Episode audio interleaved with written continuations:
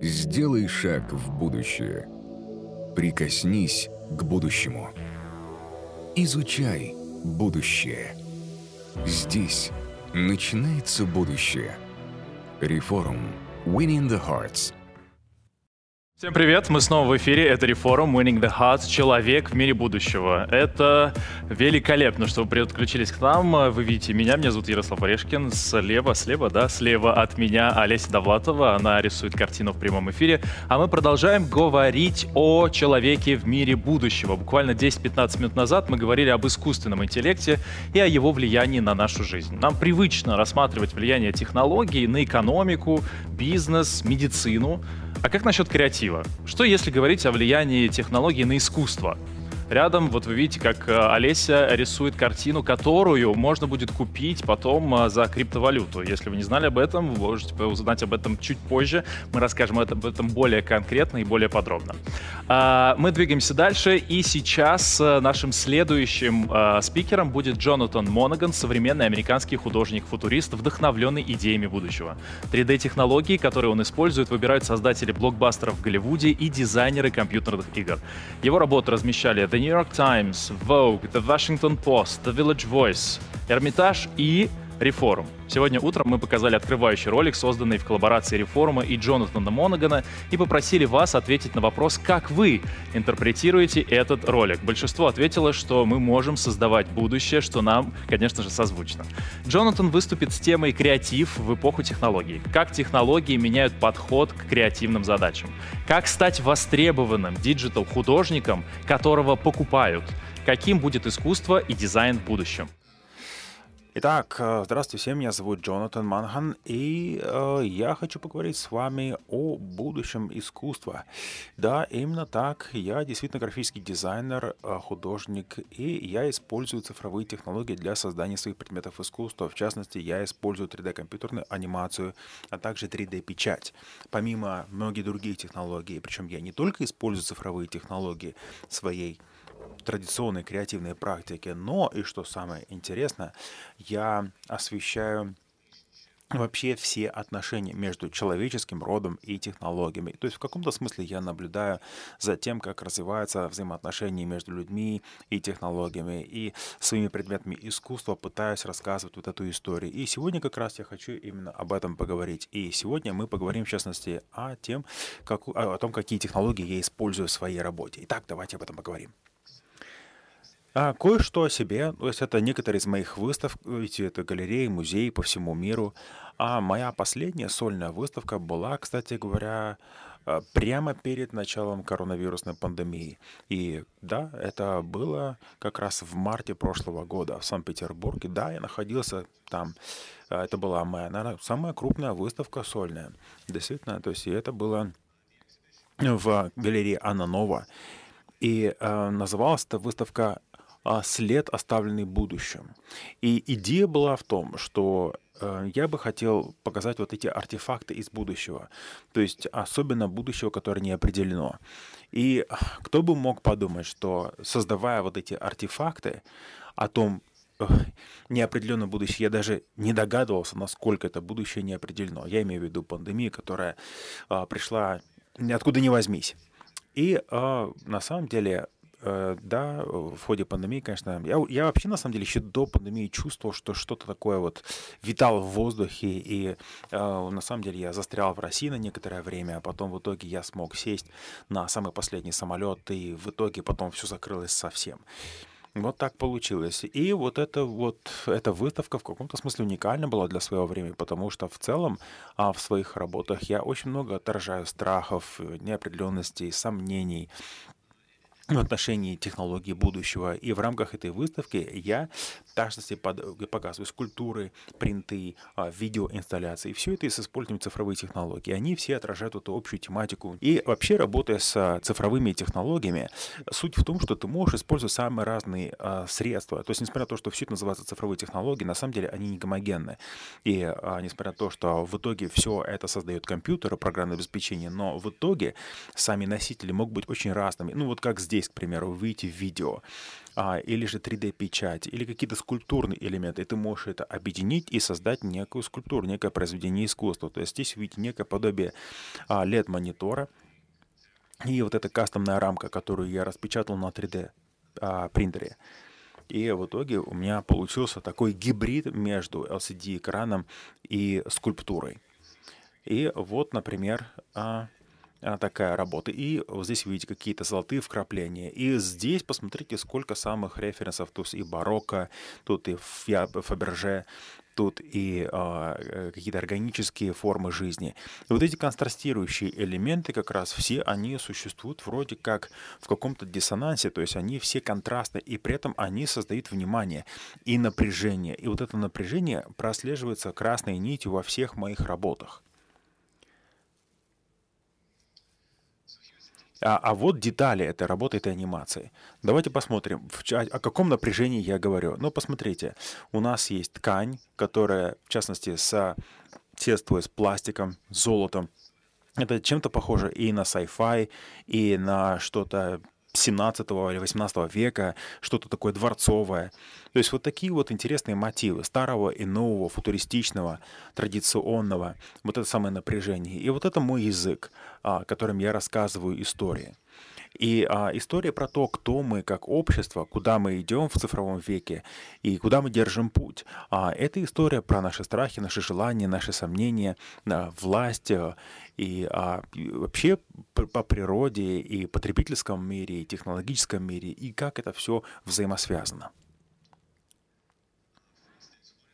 Ну, например, а, вот эта работа называется Out of the Abyss, а, из бездны в переводе с английского. Это а, видеоинсталляция на 19 минут. Это луп видео, по сути, видеопетля. И то есть, видите, три разных канала. И, по сути, это бесшовная внутренняя петля, то есть ни редактора, ничего, ни начала, ни конца. Просто бесконечная процессия неких э, сюрреалистичных э, образов на 19 минут. И а, я их презентую, как будто бы это были скульптурные объекты. То есть люди могут подходить к ним, вот просто идти по этому пространству и в любой момент могут остановиться и почувствовать в себе это видео. То есть я даже воспринимаю это просто как некие окна, некие порталы вот в эти, в эти миры, да, в которые можно окунуться, через которые можно пройти в этот параллельный мир и ощутить на себе а, влияние вот этих вот э, виртуальных а, Здесь вы видите такие некие, а, некие проблески апокалипсиса, некого конца мира, а, который вы видите через эти порталы. Здесь четыре всадника, да, как если вы читали Библию, апокалипсис, четыре всадника, а, как раз вот этот сюжет взят оттуда, и в этой инсталляции очень много символизма, который связан вообще с признаками грядущего апокалипсиса. Поэтому называется это «Из бездны». Вот такая вот инсталляция. Я хочу показать вам видео как раз из именно этого видео. Я надеюсь, что у нас будет и картинка, и звук, и... А, итак, картина называется «Из бездны». То есть само видео, вот эта петля 19 минут. А, понятно, что оно, я не буду показывать все 19, надеюсь, будет видно. Давайте посмотрим. Итак, что вы здесь видите? Что здесь видно? Вот это анимация. Во-первых, конечно, это компьютерный образ, и все это создавал я сам, лично, сидя за компьютером, тот же самый компьютер, на котором я сейчас а, презентую через Zoom. И на самом деле я создал все элементы по отдельности, объединил их в одну скульптуру, и все это делалось вот в виртуальной 3D программы по типу видеоигр, а, и в итоге я создал вот эту виртуальную камеру, которая облетает как бы этот объект и отражает все детали этого объекта, и получается такое очень кинематографичное, захватывающее а, пространство. И вот здесь и барокко, как вы видите здесь, и какие-то современные виды рекламы.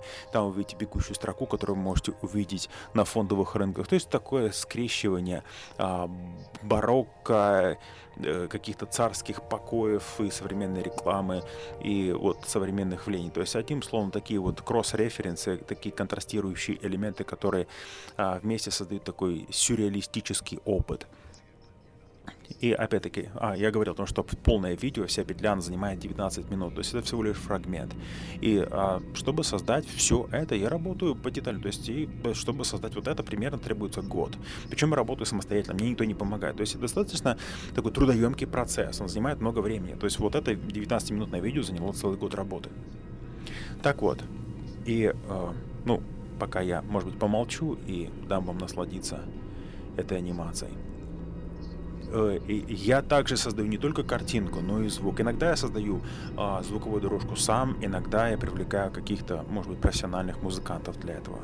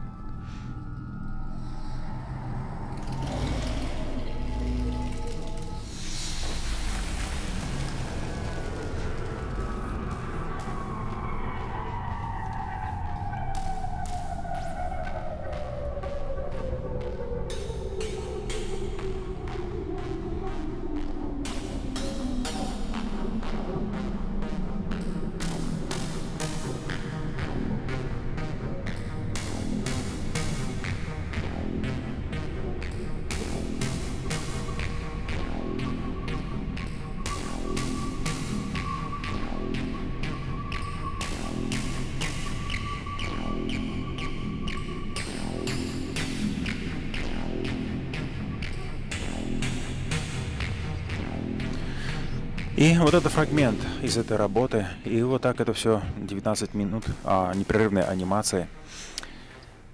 Вот такая работа. Ну что ж, а, перейдем к следующему слайду. И, и так вот, э, я хочу показать вам еще один фрагмент вот этой же работы. Это «Всадник», один из четырех всадников. И вдохновение я черплю не только из э, потребительской культуры, но и средневековых артефактов. Вот здесь, например, вы видите справа, это у нас э, картина 1400, 1479 год, это у нас Э, Ханс Мелминг, очень известный автор э, тех времен, и увидите, что э, я беру какие-то элементы этих исторических работ, несмотря на то, что я все это обличаю в очень осовремененные образы. Ну, например, видите, у него в руке вместо меча, например, селфи-палка и э, смартфон. Вот так. То есть я соединяю вот эти вот элементы потребительской культуры и какого-то контраста с историческим нарративом. Итак, давайте поговорим немножко про 3D-анимацию. Что это такое, хотя вроде как все знают, что такое 3D-анимация, вы все это слышали. Тем не менее, что же это по-настоящему? Это то, чем я занимаюсь уже очень-очень много лет. Когда это, по сути, 3D-анимация — это компьютерная графика или CGI так называемая. То есть это когда мы используем... И вы наверняка видите это каждый день у себя на смартфоне, всякий раз, когда идете в кино, всякий раз, когда вы включаете uh, YouTube, uh, когда вы идете, не знаю, там, когда вы смотрите любой современный фильм, вы коммерческую рекламу и так далее. То есть всегда используют 3D-графика. То есть это прочно вошло в нашу жизнь. Но на самом деле все это началось с 60-х, 70-х годов. А, истоки 3D-анимации начинались еще оттуда. И потом уже в 80-е годы это очень плотно укоренилось в мире Голливуда. То есть это различные виртуальные, это виртуальные 3D-пространства, в котором создаются различные образы. А, либо недвижные, либо а, э, перемещающиеся. И вот здесь вы видите, а, как вот я это создаю. Вот здесь конечный результат и в процессе. То есть все начинается вот с такой 3D, 3D-модели, которая потом покрывается деталями и превращается в конечный результат. И сейчас 3D-анимация становится доступной как никогда. Я, например, занимаюсь этим уже очень-очень много лет. Но сейчас сейчас есть э, программный комплекс, который абсолютно open source, типа Blender, например, они абсолютно бесплатные. Любой может туда зайти, любой может скачать, зайти на их сайт, скачать 3D-моделирование э, и стать 3D-художником. Если у вас есть к этому талант, вы можете использовать совершенно бесплатные open source решения. И существует очень, очень много руководств, также учебников бесплатных абсолютно. То есть сейчас, в принципе, это все очень демократично. То есть любой может создать действительно профессиональную графику, используя 3D-моделирование и анимацию. В отличие от прошлого, сейчас это просто как никогда. А почему же это важно? Почему сейчас 3D-анимации так много? И почему а, очень важно, если вы художник, если вы, то, что называется artist, должны а, относиться к этому максимально серьезно, потому что 3D-анимация позволяет вынуть уникальность и максимально ее эксплуатировать. А, хотя исторически в этом нет ничего нового, потому что художники всегда использовали самые современные технологии, которые были доступны обществу, и используя свое творчество, свой инновационный ум, а, всегда как бы пытались заглянуть за горизонт. То есть они пытались понять, каковы пределы и зайти за предел той или иной технологии. И с помощью вот этой технологии мы опять-таки идем за горизонт, мы пытаемся заглянуть, что еще мы можем сделать. И на самом деле это все развивается уже очень много лет. Так что в сути, ну, допустим, тот же Альберт Дюр, к примеру. Если помните, Альберт а, Дюрер был одним из первых, наверное, а, кто использовал печатный станок, а, вы все знаете его иконические работы, и э, он использовал для этого печатный пресс, и его работы а потом стали популярны во всей Европе. И если бы не печатный пресс, он бы не стал таким знаменитым. Или, например, э, французский фотограф Надар, который использовал воздушный шар для того, чтобы делать э, такие вот панорамные снимки. Вот видите, еще один пример того, как он использовал технологии. То есть сейчас, конечно, мы все привыкли к Google Maps и так далее, но э, тогда художники были очень смелые люди, и они были настоящими инноваторами, то есть они брали доступные технологии и пытались показать миру какие-то углы грани, которые были бы невозможны без этих технологий. И 3D-анимация — это еще один такой инструмент, который позволяет донести ту или иную идею, а, которую художник вынашивает, о которой он хочет поделиться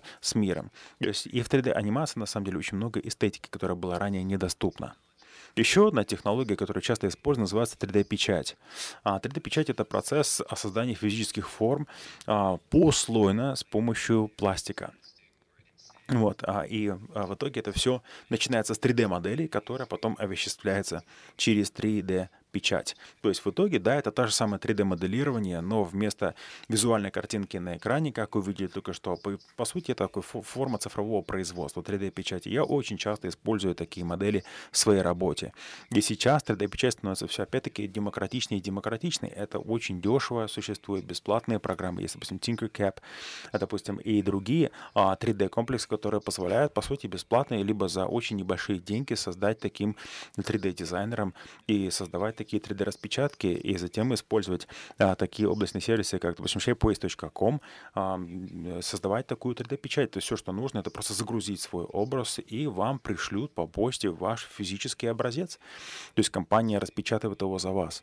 И это один из таких вот инновационных способов действительно а, не только быть креативным, но и трансформировать свои идеи в реальный продукт. То есть реальный практически на вас. Ну, возможно, вы это будете использовать не для искусства, а для инженеринга. Вы можете создавать новые архитектурные формы, новые какие-то инженерные композиции, да, какие-то прототипы какие-то своих изделий. То есть сейчас, благодаря областным технологиям а, и open source решениям, это все стало очень демократично и доступно а, большинству людей. То есть сейчас свобода, которая дана художнику, креативному человеку или инженеру, а, ну, значительно как никогда. Ну, вот один из а, таких примеров, который я выставлял в Санкт-Петербурге в прошлом году.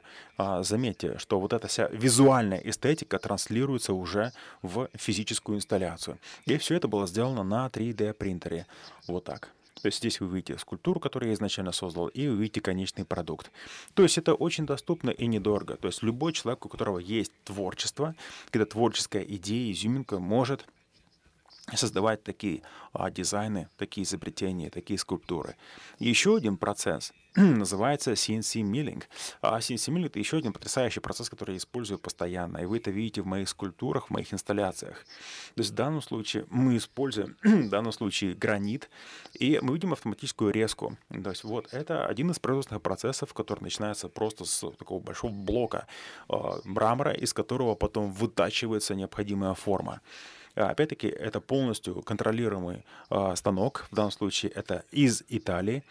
И, э, то есть, вот эта вот каменоломня находится в горах, э, в преддверии, в предгорье Альп, э, где они берут этот вот мрамор, да, и из него, по сути, потом создают вот такие сложные формы. Вот, в данном случае, видите, называется Carrara Marble, то есть это особый сорт мрамора. Из них получаются вот такие а, прекрасные. И, кстати говоря, то есть Carrara Marble, да, то есть это на самом деле техника не новая, она используется со средних веков, но теперь она уже, ну, Микеланджело, если вы помните, использовал там и другие известные художники использовали а, мрамор исторический, но в данном случае, видите, я использую уже не руку, а э, робота, который создает очень-очень сложные формы, которые, возможно, было бы даже невозможно создать вручную. Вот. Ну, а вот конечный продукт. То есть это, конечно же, там какие-то финишные детали я делаю рукой, но в итоге это я, кстати говоря, это уже фи- финальные штрихи. А, и э, да, то есть никогда не будем забывать о том, что руку никто не заменял.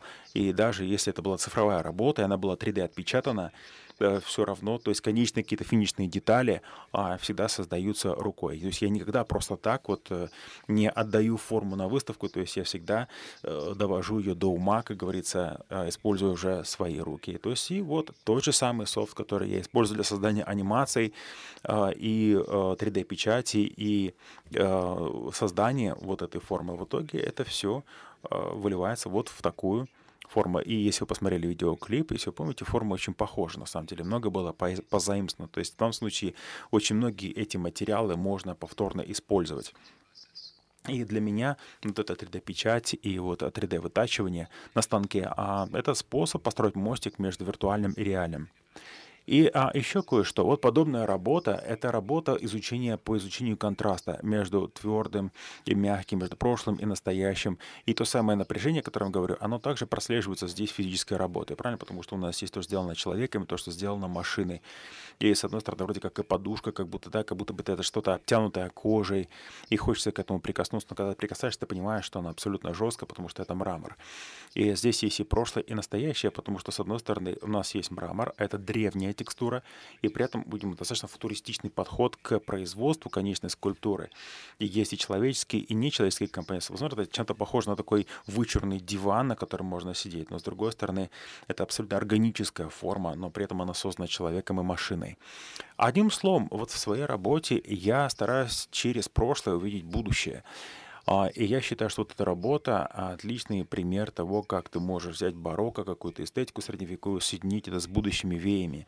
Или, например, вот такой пример — это яйца Фаберже, или, скажем так, переизобретенные яйца Фаберже, которые я создавал, используя 3D-печать работу на а, таком станке. То есть это а, принты а, большого размера, высоко, высокого разрешения, а, которые а, потом, опять-таки, в основе которых яйца Фаберже. Но Конечно, яйца Фаберже, ну, это, скажем так, традиционная, а, особенно, ну, ассоциирующаяся с Россией, а, ювелирная работа. И а, меня это всегда очень интересовало, почему сама эстетика Фаберже так притягивает а, взгляды, почему она так ценится. И, конечно же, любой хочет обладать э, хотя бы одним яйцом. я пытался понять, а что, что в этом такого притягательного, и как можно это транслировать, вместо того, чтобы использовать бриллианты, рубины, другие драгоценные камни, которые обрамляют вот это яйцо Фаберже, я решил использовать другие вещи. Ну, например, я использовал курсоры, например, как на компьютере, и другие электронные средства. То есть а, вот э, получилась такая современная интерпретация. Более того, а, я не только сами яйца Фаберже, но и свои принты, кстати, в музее Балтимора в Америке выставлял, а, просто рядом. Вот у нас стояло оригинальное яйцо Фаберже из оригинальной коллекции и мои принты.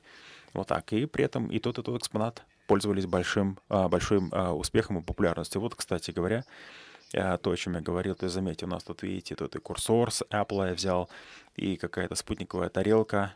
Это то, что я смог э, заменить вот, в оригинальной э, скульптуре, да, вместо бриллиантов я использовал такие а, современные артефакты. Так вот, что касается цифрового искусства, то можно сказать, что у нас сейчас переживает ренессанс, и, возможно, вы слышали такой термин, как NFT. А термин NFT, на самом деле, это термин, который сейчас последние месяцы раздувается в СМИ. Ну, самая большая новость, наверное, вы знаете, что был такой Beeple, и uh, он был, в принципе, всегда достаточно известным, но Beeple uh, начал продавать свои работы, uh, используя NFT. NFT — это Non-Fungible Token, то есть он токенизировал, по сути, свое искусство, чтобы продавать его за криптовалюту. И тут вдруг в одночасье он стал чуть ли не самым богатым и ценным по капитализации художником. То есть, например, смотрите, 69 миллионов долларов на аукционе в Кристи была продана его картина, то есть он стал одним из самых самых богатых или не самым богатым в истории художника. А что же такое NFT? Что это за токен такой? Дело в том, что мы, как художники, цифровые художники, спрашивали, как нам создать нечто уникальное и защитить это. Что-то, что имеет коллекционную ценность. Потому что одно дело, когда физическое, картина. Вот ты написал, допустим, полотно, вот оно есть. У нас же цифровое искусство, и очевидно, что можно делать копипаст. Как в таком случае нам защитить а, нашу интеллектуальную собственность? Потому что очевидно, что я могу копипастить работу сколько угодно, раз она цифровая. Как же нам ее защитить? Так вот, NFT как раз решает эту проблему. Именно проблему защиты интеллектуальной собственности и оригинального права. И с помощью NFT а, мы, по сути, создаем уникальный код транзакции а с помощью блокчейн, на котором сидит криптовалюта. И с помощью этого токена, по сути, у нас получается уникальное а, свойство именно данного искусства. То есть его очень сложно подделать. То есть просто так подделку создать уже будет невозможно, потому что как только этот токен хранится в блокчейне, все. То есть он становится уникальным. И теперь вы можете его продавать, покупать, обменивать и так далее. То есть, а, по сути, это файл, а, а, э, который ассоциирован именно с данным предметом искусства.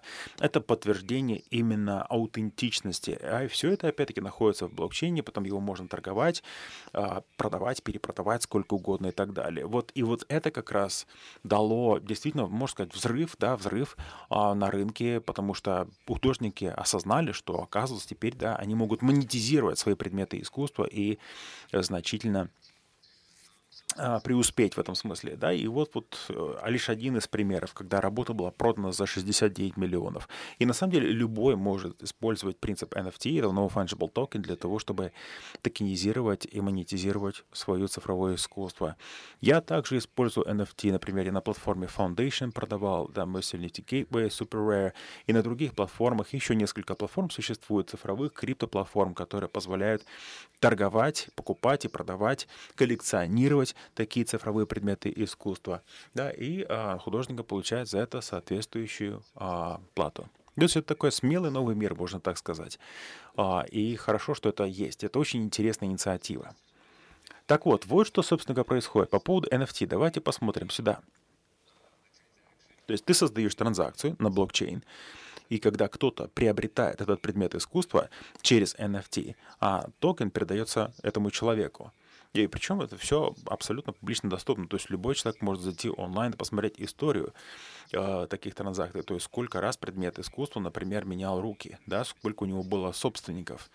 И, а вы будете всегда знать, сколько раз этот предмет искусства перепродавался, то есть насколько он был популярен. То есть NFT дает прозрачность, отслеживаемость и защиту частной собственности, а также возможность также монетизации и защиту от махинаций. Так вот, можно ли сказать, что NFT это будущее? То есть действительно ли это то самое спасение, да, та самая панацея для современного цифрового искусства? Я думаю, что NFT это прямой способ для любого художника прокормить себя, прежде всего прокормить себя – и тебе не нужно больше идти к какому-то дилеру, тебе не нужно больше зависеть от музея, от галереи или еще от чего-то. То есть ты можешь действительно создать пример искусства, и ты можешь прокормить себя физически напрямую. Ты становишься самостоятельным. Плюс это для тебя с прямой путь к глобальной аудитории. Потому что как только ты, а, по сути говоря, токенизировал свое искусство, то есть все, у тебя нет границ. И никогда еще у художника не было такой глобальности. То есть теперь ты можешь получить огромную аудиторию, которая будет готова платить за этот предмет искусства, которая находится где-то за 3-9 земель. Такого раньше не было никогда.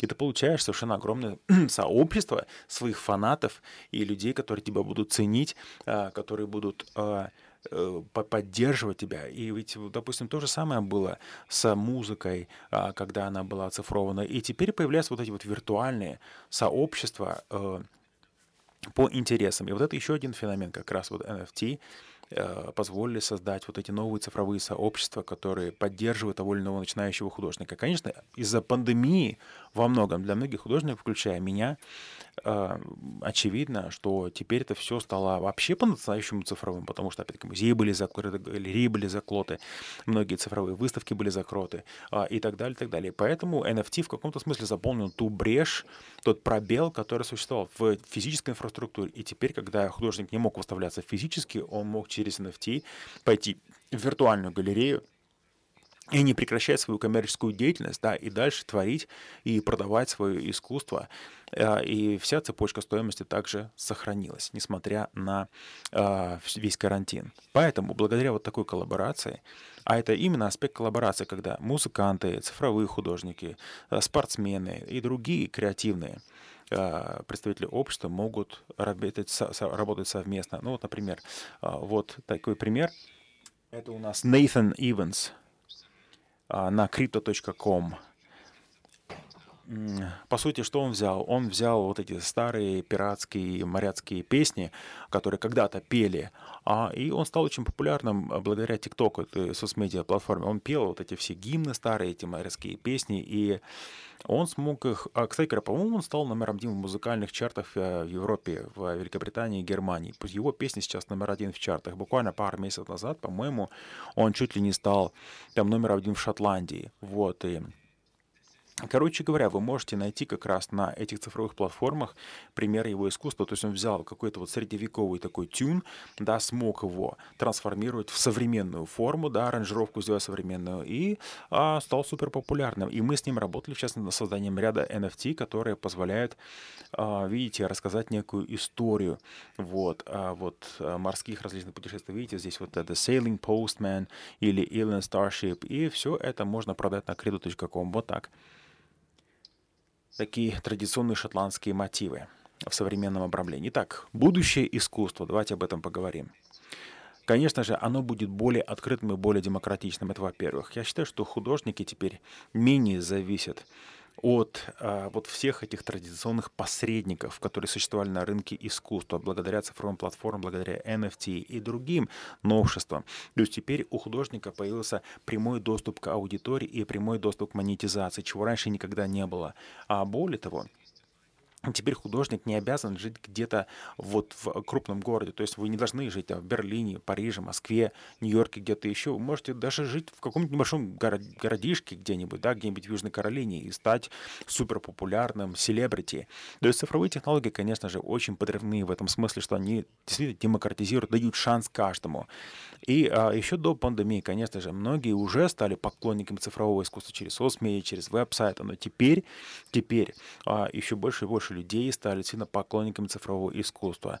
И а, более того, опять-таки у художников сейчас все больше и больше инструментов. Я имею в виду VR, AR, 3D-печать, 3D-анимация и так далее. То есть художников больше и больше инструментов, которые они могут использовать для создания действительно очень сложных концепций и все более точного и выразительного а, отображение своих идей, а и того, что они хотят донести до общества. И плюс, конечно же, а, это все создает потрясающие возможности для коллаборации. Я имею в виду музыка, цифровое искусство, спорт, визуальное искусство, другие и так далее. То есть теперь а, разные представители профессиональных кругов могут объединять усилия и создавать действительно комплексные картины, а, комплексные такие активы, которые действительно отражают какие-то очень интересные концепции, причем очень уникально. Если раньше они как бы работали каждый сам за себя, то теперь они могут объединяться и создавать такие коллаборации. Это также еще один рынок, которого раньше не было. Вот так. Поэтому это такой новый мир, а, который открылся и в котором очень интересно жить. Поэтому спасибо всем за ваше внимание, и я буду рад ответить на ваши вопросы. Прошу.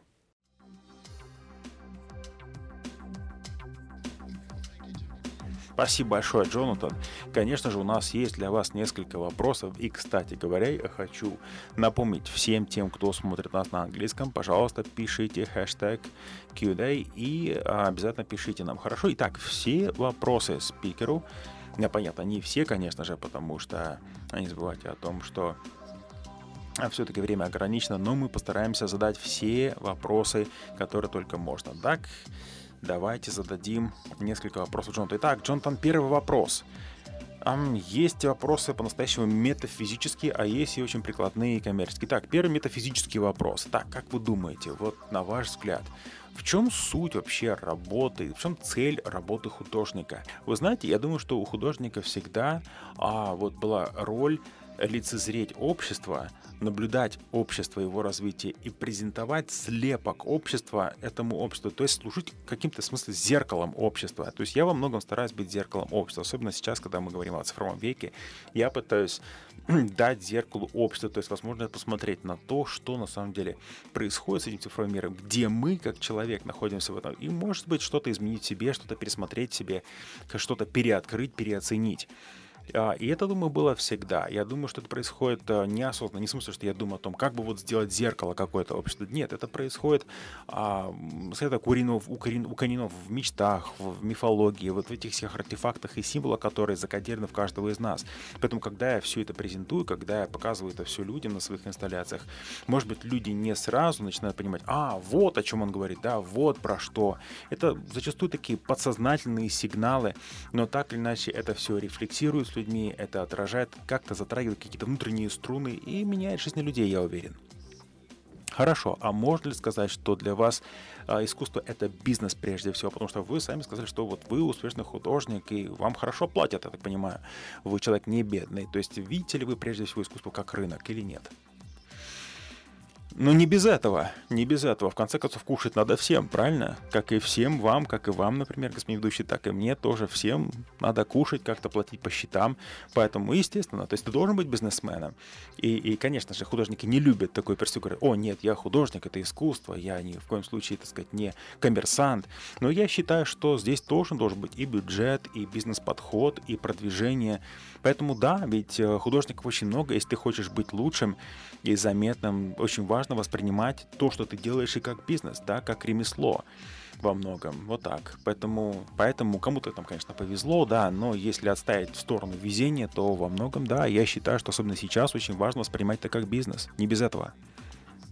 Хорошо, в таком случае, вот если воспринимать это как бизнес, если вы бизнесмен, то э, получается, что вы должны знать свою аудиторию, правильно? То есть кто потребляет ваше искусство. Вы вообще знаете своих потребителей, вообще понимаете вашу целевую аудиторию? Понимаете, для кого вы работаете? А, конечно, конечно. То есть вообще художник себя поддерживает разными способами. Во-первых, у нас есть галереи, музеи, а, с которыми мы сотрудничаем, куда приходят люди. И э, на самом деле я считаю, что вот моя сеть, знаете, если условно говоря, представьте, что я как рыбак, закидывающий сеть, у меня в этой сети самые разные рыбы, и большие, и маленькие. Короче, тут очень широкая аудитория. И, ну, говоря практически и финансово, может быть, я скажу так, что есть профессионалы, коллекционеры, есть те, кто профессионально этим занимается. И есть, как скажем так, непрофессиональная аудитория, так и профессиональная аудитория. Потому что есть профессиональные посредники, музеи и так далее, есть частные а, арт-коллекторы а, там и так далее. То есть э, я примерно знаю, как кластерно я понимаю свою аудиторию, что есть некие кластеры участников своей аудитории. Поэтому да, вот есть а, непрофессиональная часть и есть профессиональная часть аудитории. И в принципе, да, большими мазками я это понимаю. Вот так. Интересно, да, что вроде как презентация про искусство, все, что мы делаем, говорим про бизнес. Ну, так а как? Без бизнеса никак, поэтому мы и говорим об этом. У меня тут еще есть несколько вопросов сейчас. Так, так, так, так, так. Итак, давайте поговорим о будущем и о технологиях. Вот давайте поговорим о вот этом стыке искусства, технологии, будущее. И вы знаете, вот говорят, что есть такая вот нейросеть, которая вообще круче вас. Она может и рекламу сделать, и искусство творить. То есть, ну, вообще это возможно или нет? Если нейросеть может создать какой-то вид 3D визуализированную модель, которая вроде как очень интересна и может выставляться в музее, можно сказать, что это искусство? Или это просто набор штампов? Этапов. Искусственный интеллект на это способен вообще? Ну, вы знаете, я думаю, что если мы используем нейросеть и какой-то сложный продвинутый искусственный интеллект, я все равно считаю, что кто-то кто-то же должен быть входящим элементом. Кто-то же должен скормить этой нейросети визуальные образы. Она же существует не в вакууме, она берет какие-то визуальный ряд, какие-то текст, картинки, что-то еще. Все равно человек никуда так или иначе он является источником, происточником информации, которую потом перерабатывает нейросеть. Поэтому нельзя говорить о том, что нейросеть является независимой от человека. Это все равно то есть человек как минимум как куратор, да, и первоисточник в любом случае должен создать энное количество этих образов, потом загрузить это в сеть с тем, чтобы нейросеть могла это использовать. Правильно? Без этого никак. Поэтому художественный компонент всегда, человеческий компонент присутствует. Может быть, не настолько напрямую, да, но он в любом случае присутствует. Я бы так сказал. Поэтому, да, искусственный интеллект на это способен, но не без помощи человека. Хорошо, тогда еще два вопроса. Скажите, во-первых, а вы знаете какие-нибудь новые арт-проекты в отношении экологии, SG, устойчивости и так далее? Может быть, что-то такое крутое происходит в этой области? А, да, конечно. И вообще вот это очень э, интересная для многих художников тема. И сейчас очень многие цифровые художники, вообще художники и вообще креаторы занимаются этой темой. И сейчас вообще глобальное потепление, вообще экология. Лично для меня тоже очень популярный и важный момент, который я отражаю в ряде своих скульптур. Это еще один контраст, еще одно напряжение между органичностью и механичностью, да, то есть между органическими и э, механическими системами. И наше желание и стремление понять взаимоотношения между цифровым веком и естественным миром. А, вот это также присутствует и на самом деле тут столько всего сейчас с климатическими изменениями, с экологией, вообще с тем, как мы живем и как мы эксплуатируем планету. То есть это еще одна тема, которую я всячески пытаюсь а, прорабатывать вот в своих работах. То есть показывать тот самый вирту, вот яркий контраст между органическими системами, то есть естественной природой, и механическими системами, потребительской культурой и всем тем, что является творением и производным от работы человека. То есть я считаю, что вот эта тема, которая заслужит того, чтобы чтобы ее отражать. Вот. Ну и не будем забывать также, что и а, в области криптовалюты тоже большая тема, потому что посмотрите, сколько сейчас зеленых токенов появилось, правильно? То есть токенизация, допустим, там умное электричество, смарт-гриды и так далее. То есть это еще одна тема, которая очень близка вот этой всей распределенности а, блокчейн системам и так далее. Поэтому да, да, то есть все сейчас э, об этом задумываются, и художники, конечно, как люди чувствительные, не могут обойти это стороной. Хорошо, и последний вопрос, личный, но не переживайте. Итак, вопрос. Вот э, вы вообще вот э, ходите на, вот, вот на, как бы инкогнито на свои же выставки, может быть, там надев какие-нибудь там налепные усы, что-нибудь еще, чтобы посмотреть вообще, как люди воспринимают ваши работы. Бывает такое мистери шопинг собственных работ. Было такое, когда вы подсматривали где-нибудь из-за кулис? Нет, вообще, да, действительно, я хожу на свои же выставки. И мне это очень нравится на самом деле. Да, это совершенно нормально. Большинство художников это делает. И мне всегда интересно, какой будет реакция людей. Потому что у каждого что-то свое, и у каждого своя какая-то перспектива. И в каком-то смысле большинство реакций положительные, но при этом каждый человек привносит что-то свое. Поэтому я, да, я очень люблю, во-первых, слушать обратную связь, наблюдать за реакцией людей, даже если эта реакция отрицательная. Мне всегда интересно послушать, что думает человек и какую реакцию это вызвало в человеке, и как это, что это, может быть, всколыхнуло в нем. И когда человек, например, сидит, может быть, и смотрит на мою видеоинсталляцию, да, и наблюдает, и сконцентрирует, может быть, это входит в такую форму медитации, и, может быть, просматривает этот фрагмент несколько раз, я считаю, что действительно я вот смог дотронуться до какой-то внутренней струны человека, потому что иначе бы человек а, не был бы так вот очарован а, происходящим на экране. Я считаю, что это в каком-то смысле комплимент мне как художнику прежде всего. Супер, спасибо вам большое. Спасибо, Джонатан. Сделай шаг в будущее. Прикоснись к будущему. Изучай будущее. Здесь начинается будущее. Реформ. Winning the Hearts –